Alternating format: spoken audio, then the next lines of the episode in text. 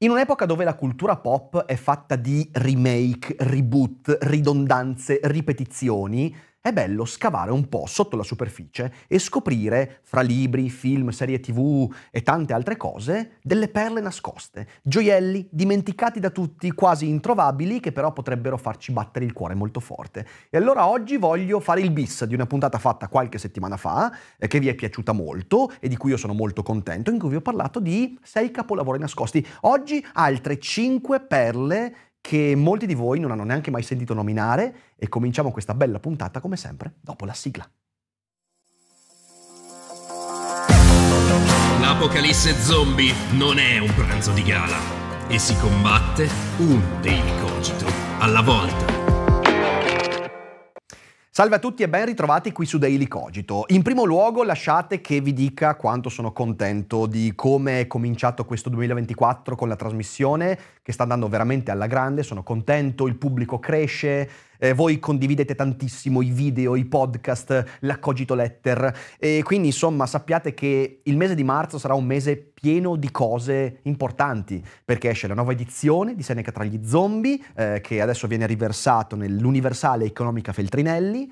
Uscirà il nuovo libro il 19 marzo e poi ci sono altri progetti molto importanti in cantiere di cui presto avrete qualche barlume e qualche notizia, ma sono cose che ci faranno fare il salto di livello, che creeranno una cosa che in Italia non esiste e stiamo fremendo per farvi conoscere tutto quello che abbiamo in mente, ma non possiamo ancora dirvi nulla, soltanto sappiate che questa community è veramente bella, ricca e sono orgoglioso di averla creata insieme a voi, insieme a Fede, insieme a Valerio, insieme a tutte le forze che abbiamo unito, insieme ai nostri ospiti e sono, sono, mi sento molto fortunato a, ad avere questa realtà, teniamocela stretta e facciamola crescere ancora tutti insieme. Per farlo serve ispirazione. E in questa ispirazione noi dobbiamo andare a scoprire cose che ispirano, come libri e film di cui oggi voglio parlarvi. Eh, mi piace tanto farvi scoprire cose nascoste, perle che i più non conoscono, eh, difficili da trovare, perché lì si nasconde quel quid di originalità che ci serve per capire quanta roba c'è ancora da scoprire nel mondo. Chi è che lo diceva? Eh, quando penso a tutti i libri che ancora non ho letto, provo felicità, eh, perché effettivamente non riusciremo mai a leggere tutto, a vedere tutto, però sapere che c'è ancora così tanto da scoprire è veramente bello. Fra le cose che possiamo scoprire c'è anche ovviamente mh, lo sponsor di oggi, perché Cambly è l'applicazione partner di Daily, di Daily Cogito che ti permette di imparare e migliorare il tuo inglese. Quindi prima di cominciare lasciate che vi spieghi un po' come funziona Cambly. Cambly è un'applicazione che potete scaricare direttamente su eh, smartphone o computer e che vi permette di aderire a un piano di lezioni in cui eh, conversate in inglese con insegnanti in madrelingua, dal Canada, dall'Australia, eh, dagli Stati Uniti, UK, qualsiasi provenienza, accento, qualsiasi eh, tipologia di inglese e se hai bisogno dell'inglese letterario perché stai studiando all'università, eh, filosofia, eh, c'è il docente giusto per te. Invece se devi preparare un colloquio di lavoro per una multinazionale nell'ambito della chimica organica, c'è il docente giusto per te. Cambly ha una pletora incredibile, un ventaglio vasto di insegnanti eh, che rispettano tutti le linee guida per l'insegnamento della lingua inglese agli standard più elevati e oltretutto è un'applicazione di facile utilizzo. Nel mese di febbraio puoi anche condividere le tue lezioni con fino a due amici per far scoprire loro Cambly e quindi hai la lezione in condivisione con degli amici ed è un bellissimo modo per eh, vivere un'esperienza di apprendimento insieme a persone a cui vuoi bene e di cui ti fidi. Cambly ha anche un grande regalo per i tuoi figli, i nipoti, per chi insomma eh, deve entrare nel mondo dell'inglese, perché il mondo parla inglese e quindi se vuoi avere un futuro un minimamente eh, brillante, con delle buone possibilità, ecco, non sapere l'inglese ovviamente è un problemino non da poco. Quindi con il codice che troverai in descrizione sappi che potrai avere accesso a Cambly con il 50% di sconto, ovvero puoi avere delle lezioni a partire da 5 euro a lezione che non trovi nessuna realtà che ti permette di fare questo. Quindi grazie a Cambly, grazie a chi usa il nostro codice sconto, è un grande modo anche per sostenere la trasmissione e fra un anno guarderai indietro e dirai Luckily I listened to Rick Dufair e sarai contento della tua scelta. Adesso torniamo alla nostra trasmissione. Perché? Perché cominciamo a scoprire delle belle cose. Allora, ho scelto quest'oggi tre film e due libri, due romanzi o comunque una, una raccolta di racconti, ma non voglio bruciare le tappe, voglio partire subito a raccontarvi queste cose. Il primo libro eh, che voglio consigliarvi quest'oggi è un libro di una scrittrice svedese, eh, poco conosciuta, che si chiama Karin Boye e il titolo del libro è Callocaina. Parto leggendovi un piccolo pezzo, tanto per farvi entrare nel mood di questo romanzo veramente nero. Forse una volta avrei osato. Può anche darsi che sia stata proprio la prigionia a rendermi un po' più incosciente. Le mie condizioni di vita attuali non sono poi così diverse da quelle di quando ero libero. Il cibo è appena un po' più cattivo, ma ci si abitua. La branda un po' più dura del mio letto di casa nella città chimica numero 4, ma ci si abitua. Esco un po' più di rado all'aria aperta, ma anche a questo ci si abitua. La cosa peggiore è stata la separazione da mia moglie e dai miei figli, soprattutto perché non ho più saputo né so niente della loro sorte. È questo che ha riempito di inquietudine e di angoscia i miei primi anni di prigionia ma con il passare del tempo ho cominciato a sentirmi più in pace di prima e a trovare perfino piacevole la mia nuova esistenza. Qui non ho nulla di cui angosciarmi. Non ho subordinati né capi, a parte i guardiani della prigione, che raramente disturbano il mio lavoro e si preoccupano soltanto che mi attenga al regolamento. Non ho protettori né rivali, e via dicendo. Questo è un romanzo straordinario. Peraltro nelle edizioni Iperborea, io adoro queste edizioni, che sono particolarissime, come vedete, con questo formato, con la pagina lunga, non so neanche come si chiama il formato, e sono edizioni che, che adoro. Eh, questo è un libro ancora in lire, 24.000, ed è un libro che si inserisce in, quella, eh, in quel genere che chiamiamo distopia eh, in cui rientrano autori che qui su Daily Cogito abbiamo conosciuto bene, come eh, Aldous Huxley con Il mondo nuovo, eh, George Orwell con 1984 e La fattoria degli animali, oppure il già citato in passato Noi di Nikolai Zamyatin, eh, scrittore russo che è il primo ad aver scritto una vera distopia. Ecco, in questo novero rientra anche Karim Boye con Callocaina, che racconta la creazione di questa sostanza, di questa, di questa sì, sostanza chimica, la callocaina, che è un siero della verità e che trasforma lo stato sociale, perché effettivamente è una sostanza che fa dire la verità, porta a galla la verità. In realtà questo romanzo, che da alcuni punti di vista è molto più angosciante di Orwell e quasi anche di Aldous Huxley, che sapete insomma essere bello, bello intenso, è un romanzo che cerca di raccontare l'impossibilità di mettere insieme elementi come politica e verità, potere e verità. Ma la cosa che mi interessa molto è che tutto questo viene narrato e sviscerato attraverso la vicenda del protagonista. Quindi è un romanzo che certamente è una distopia, ma anche molto intimista. Parla di relazioni umane più che di società, parla di angosce individuali più che di sommovimenti politici sociali. E in questo equilibrio, che è difficilissimo da trovare in questo genere, ehm, Karim Boye ha scritto veramente un grande capolavoro. È semisconosciuto perché, perché è un romanzo che non è facilissimo.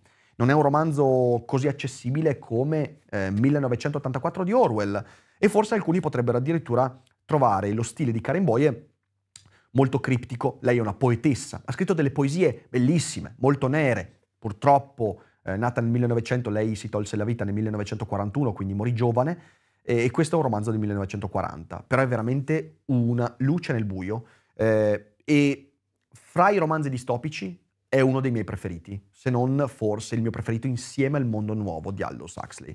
Un giorno ci farò un contenuto apposito su questo libro perché c'ha dentro un sacco di roba ed è un vero gioiello, quindi recuperatelo. Passiamo al secondo romanzo. Il secondo romanzo è di un autore di fantascienza che io conobbi molti anni fa con un libro introvabile dal titolo di City. Ma in italiano non si trova da nessuna parte. Ho scoperto soltanto dopo che si trova con il titolo di Mondo senza fine, Il mondo senza fine. E l'autore è Clifford Simac. Pensate voi, la sorpresa incredibile, l'eccitazione quando l'anno scorso io andai alla eh, libreria Feltrinelli di Rimini per presentare il mio Seneca, no, no, la parola Don Chisciotte, e mi trovai di fronte a questo. L'edizione Mondadori di Mondi senza fine di Clifford Simac. Mi bloccai così davanti dicendo cosa? Ed è incredibile, perché lui è veramente un autore semisconosciuto in Italia. Alcuni suoi racconti, fra cui siti, vennero fuori anni e anni fa con le edizioni Urania. Ci sono alcuni racconti suoi anche molto belli in edizione Urania, li potete trovare nelle varie bancarelle. E questo è un romanzo meraviglioso. Qui dentro, peraltro, in questa edizione, infatti, non è Mondo senza fine, ma è Mondi senza fine, perché è una raccolta in cui si trovano eh, il romanzo breve Oltre l'invisibile, si trova City, si trova Waystation e l'ospite del senatore Horton, e mi sembra sia tutto, sì, sono quindi quattro romanzi. Ma il romanzo veramente straordinario che mi fece innamorare di Clifford Simac è proprio City. E come sempre, anche stavolta inizio con una, lettu- con una lettura. Si tratta dell'introduzione al primo racconto perché City in realtà è una serie di racconti legati da una cornice narrativa meravigliosa e la prima cornice narrativa in un pezzo dice questo. Il termine uomo, tuttavia, è stato compreso in maniera abbastanza soddisfacente. Il plurale utilizzato per indicare questa specie mitica è uomini. La denominazione della specie è umana. Le femmine sono chiamate donne o mogli, due vocaboli che forse un tempo possedevano una più sottile sfumatura di significato, ma che oggigiorno dobbiamo considerare sinonimi. Sessisti, ovviamente. I cuccioli bambini. Un cucciolo maschio è un bambino, un cucciolo femmina è una bambina. Oltre al concetto di città, un altro concetto che il lettore troverà del tutto in contrasto con il suo modo di vivere e di pensare è l'idea della guerra e dell'atto di uccidere. Uccidere è un processo che in genere comporta l'uso della violenza, mediante il quale un essere vivente mette fine alla vita di un altro essere vivente. La guerra, a quanto pare, era un'uccisione di massa portata a un livello inconcepibile. Scusate. Dallo studio della leggenda, Rover è convinto che i racconti siano molto più primitivi di quanto generalmente si suppone, poiché è sua opinione che concetti come guerra e uccisione non potrebbero mai avere avuto origine dalla nostra civiltà attuale, perciò devono derivare da qualche epoca di barbarie della quale esiste, non esiste traccia.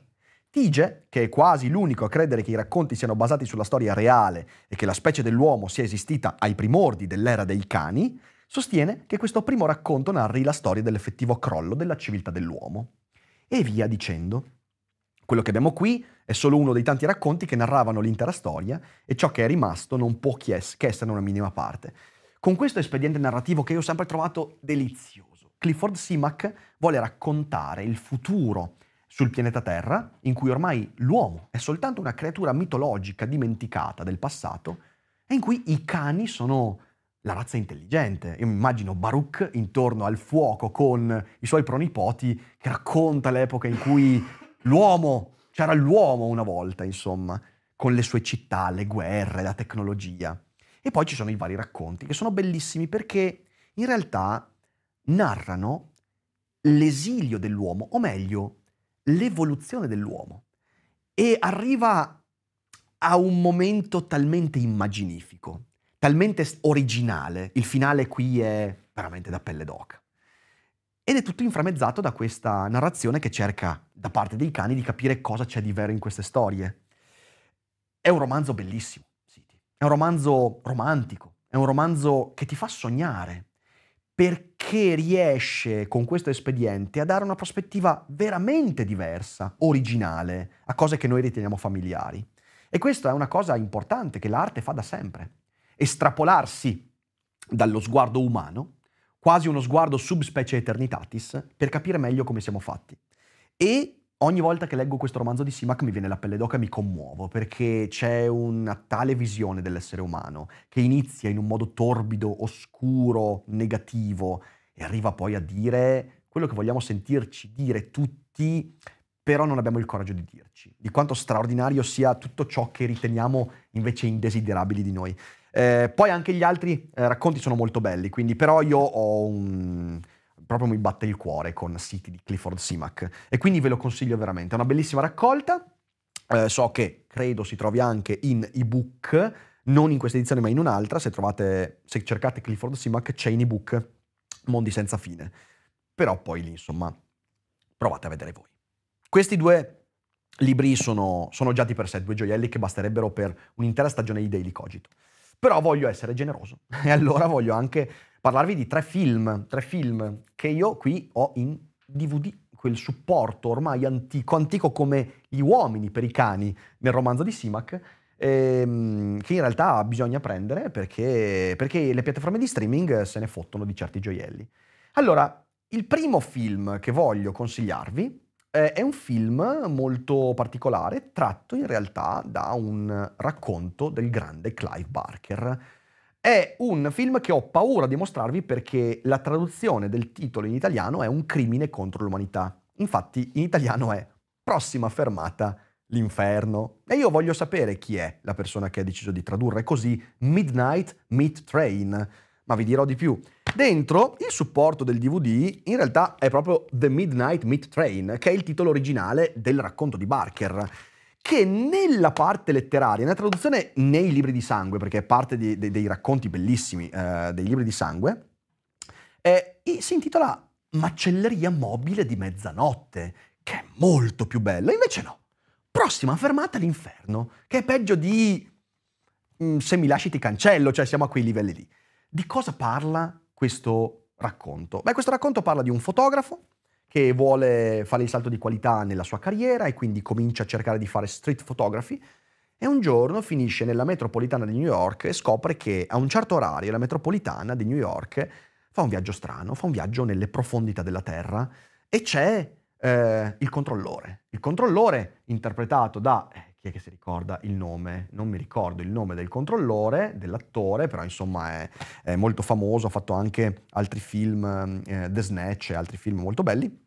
Dicevo, è in realtà un custode di creature antiche e le persone che sono dentro quella metro, quel, que, quei vagoni, in quegli orari, finiscono per essere letteralmente sacrificate, scompaiono. E il fotografo scopre una verità, una verità che è Lovecraftiana, cosa si cela veramente sotto le fondamenta di New York. Eh, è un horror, ovviamente avete capito perfettamente, è un horror, uno dei miei horror preferiti in assoluto, non soltanto dal punto di vista letterario, ma anche cinematografico, perché il regista, che è Ruei Kitamura, eh, è geniale in questo film. Questo non è un film bello da vedere soltanto per la parte narrativa e la sceneggiatura, che è tratta da un grande racconto di Clive Barker, quindi cosa stiamo a discutere a fare? Bellissimo, storia bellissima originale, ben ritmata, con delle ottime idee, ben riportata nel film, eh, ma anche perché ci sono degli espedienti registici straordinari che nell'horror spesso mancano, perché l'horror purtroppo è un genere che soprattutto negli ultimi vent'anni ha attirato registi un po' dozzinali. Certo, abbiamo Eggers, abbiamo altri grandi, abbiamo Aronofsky con Mother, abbiamo dei bellissimi film horror con grandi registi, ma normalmente purtroppo i registi di film horror sono personaggi che hanno uno sguardo poco attento sulle storie che stanno raccontando. Non è questo il caso. Ci sono soprattutto due scene in cui io le ho riportate indietro 50 volte per vedere la genialità con cui il regista cercava di raccontarmi quella cosa. Eh, giochi di riflessi, eh, anche con un paio di scene audaci eh, di, di combattimento. È un film che io adoro e ho rivisto un sacco di volte e ve lo consiglio veramente di nuovo, sulle piattaforme non si trova, lo trovate in DVD eh, oppure a modici prezzi dai torrent, credo, insomma, quindi non ci sono tanti altri modi per vederlo. Eh, vi divertirà, se siete appassionati di horror questo vi sorprenderà, eh, perché è veramente un gioiellino. Il secondo film di cui vi parlo oggi è un film di cui ho parlato in passato, ma tanto passato, è tanto passato. Eh, ce l'ho sempre questo anche in DVD, credo si trovi più facilmente sulle piattaforme di streaming, ma è un film eh, colpevolmente dimenticato e si intitola Goodbye Lenin.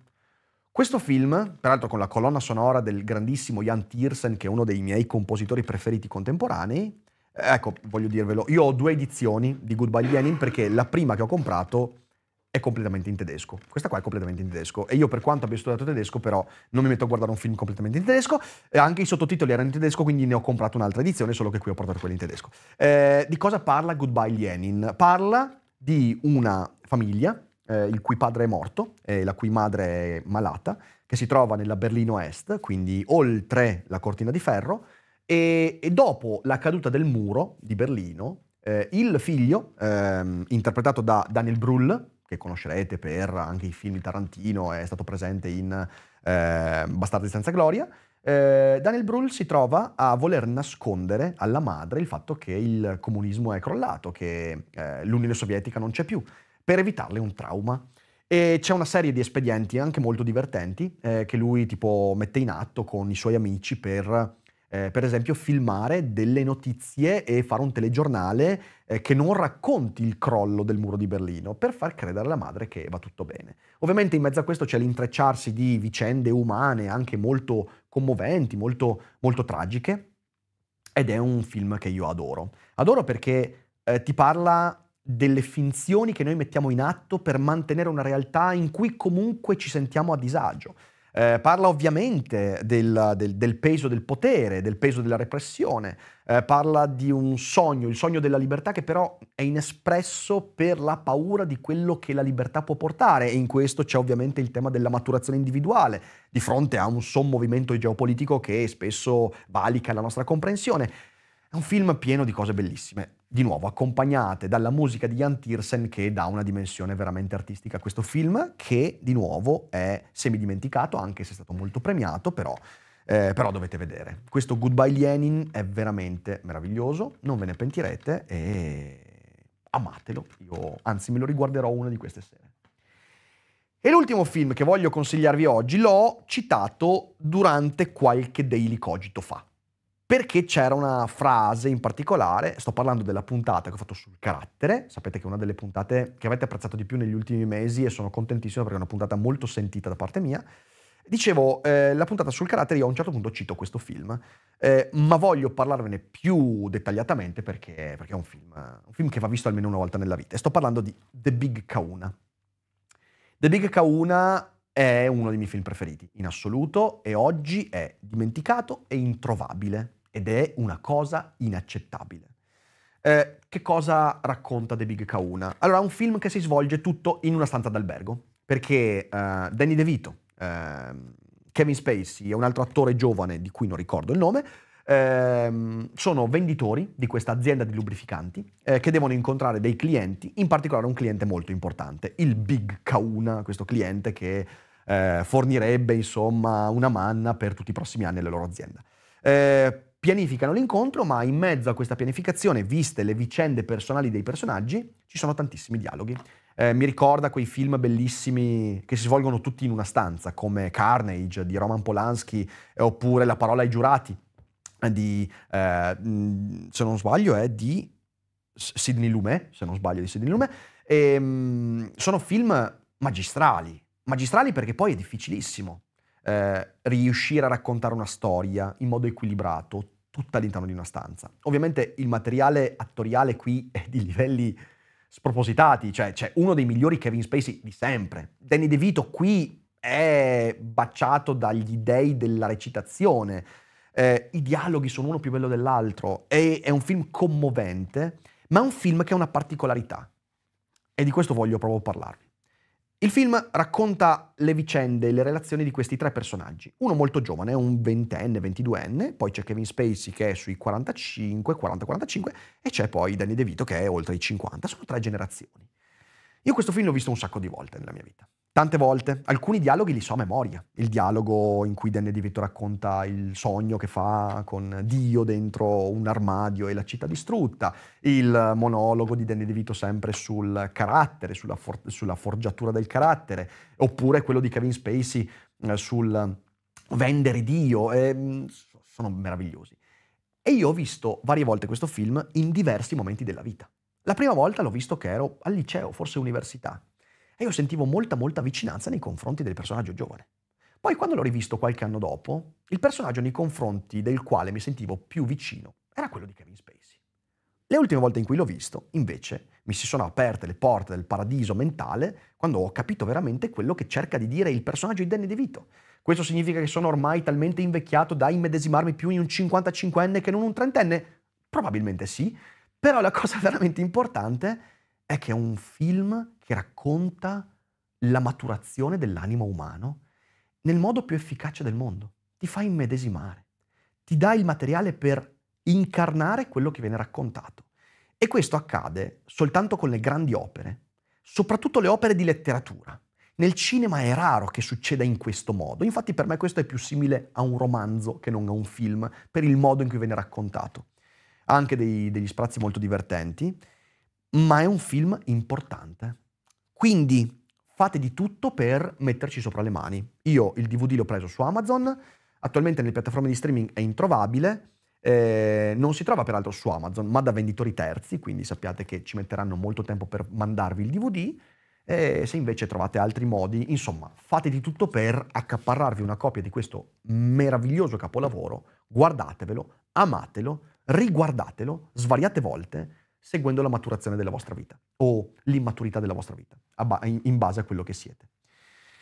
Ecco, questi sono i cinque gioielli di cui volevo parlarvi, che sono veramente cinque cose che vi faranno crescere. Sono belli, importanti, significativi, per me lo sono stati e magari eh, sarà così anche per alcuni di voi. Poi magari non vi piacciono e allora venite qua e mi dite Rick che consigli di merda. E eh, vabbè, allora poi ve ne darò altri, tanto ne ho un bel po' per il futuro e vi ringrazio per aver ascoltato. Ovviamente se siete in live non uscite che adesso leggiamo qualche commento. Per chi è in differita trovate tutti i link di queste cose, quelle disponibili insomma in descrizione. Eh, condividete la puntata perché magari c'è qualcuno lì fuori che deve accaparrarsi questi gioielli e ovviamente grazie per l'ascolto. Guardate anche in descrizione per tutti i link, eh, spettacoli, la Cogito Letter e ovviamente anche eh, il citato Cambly.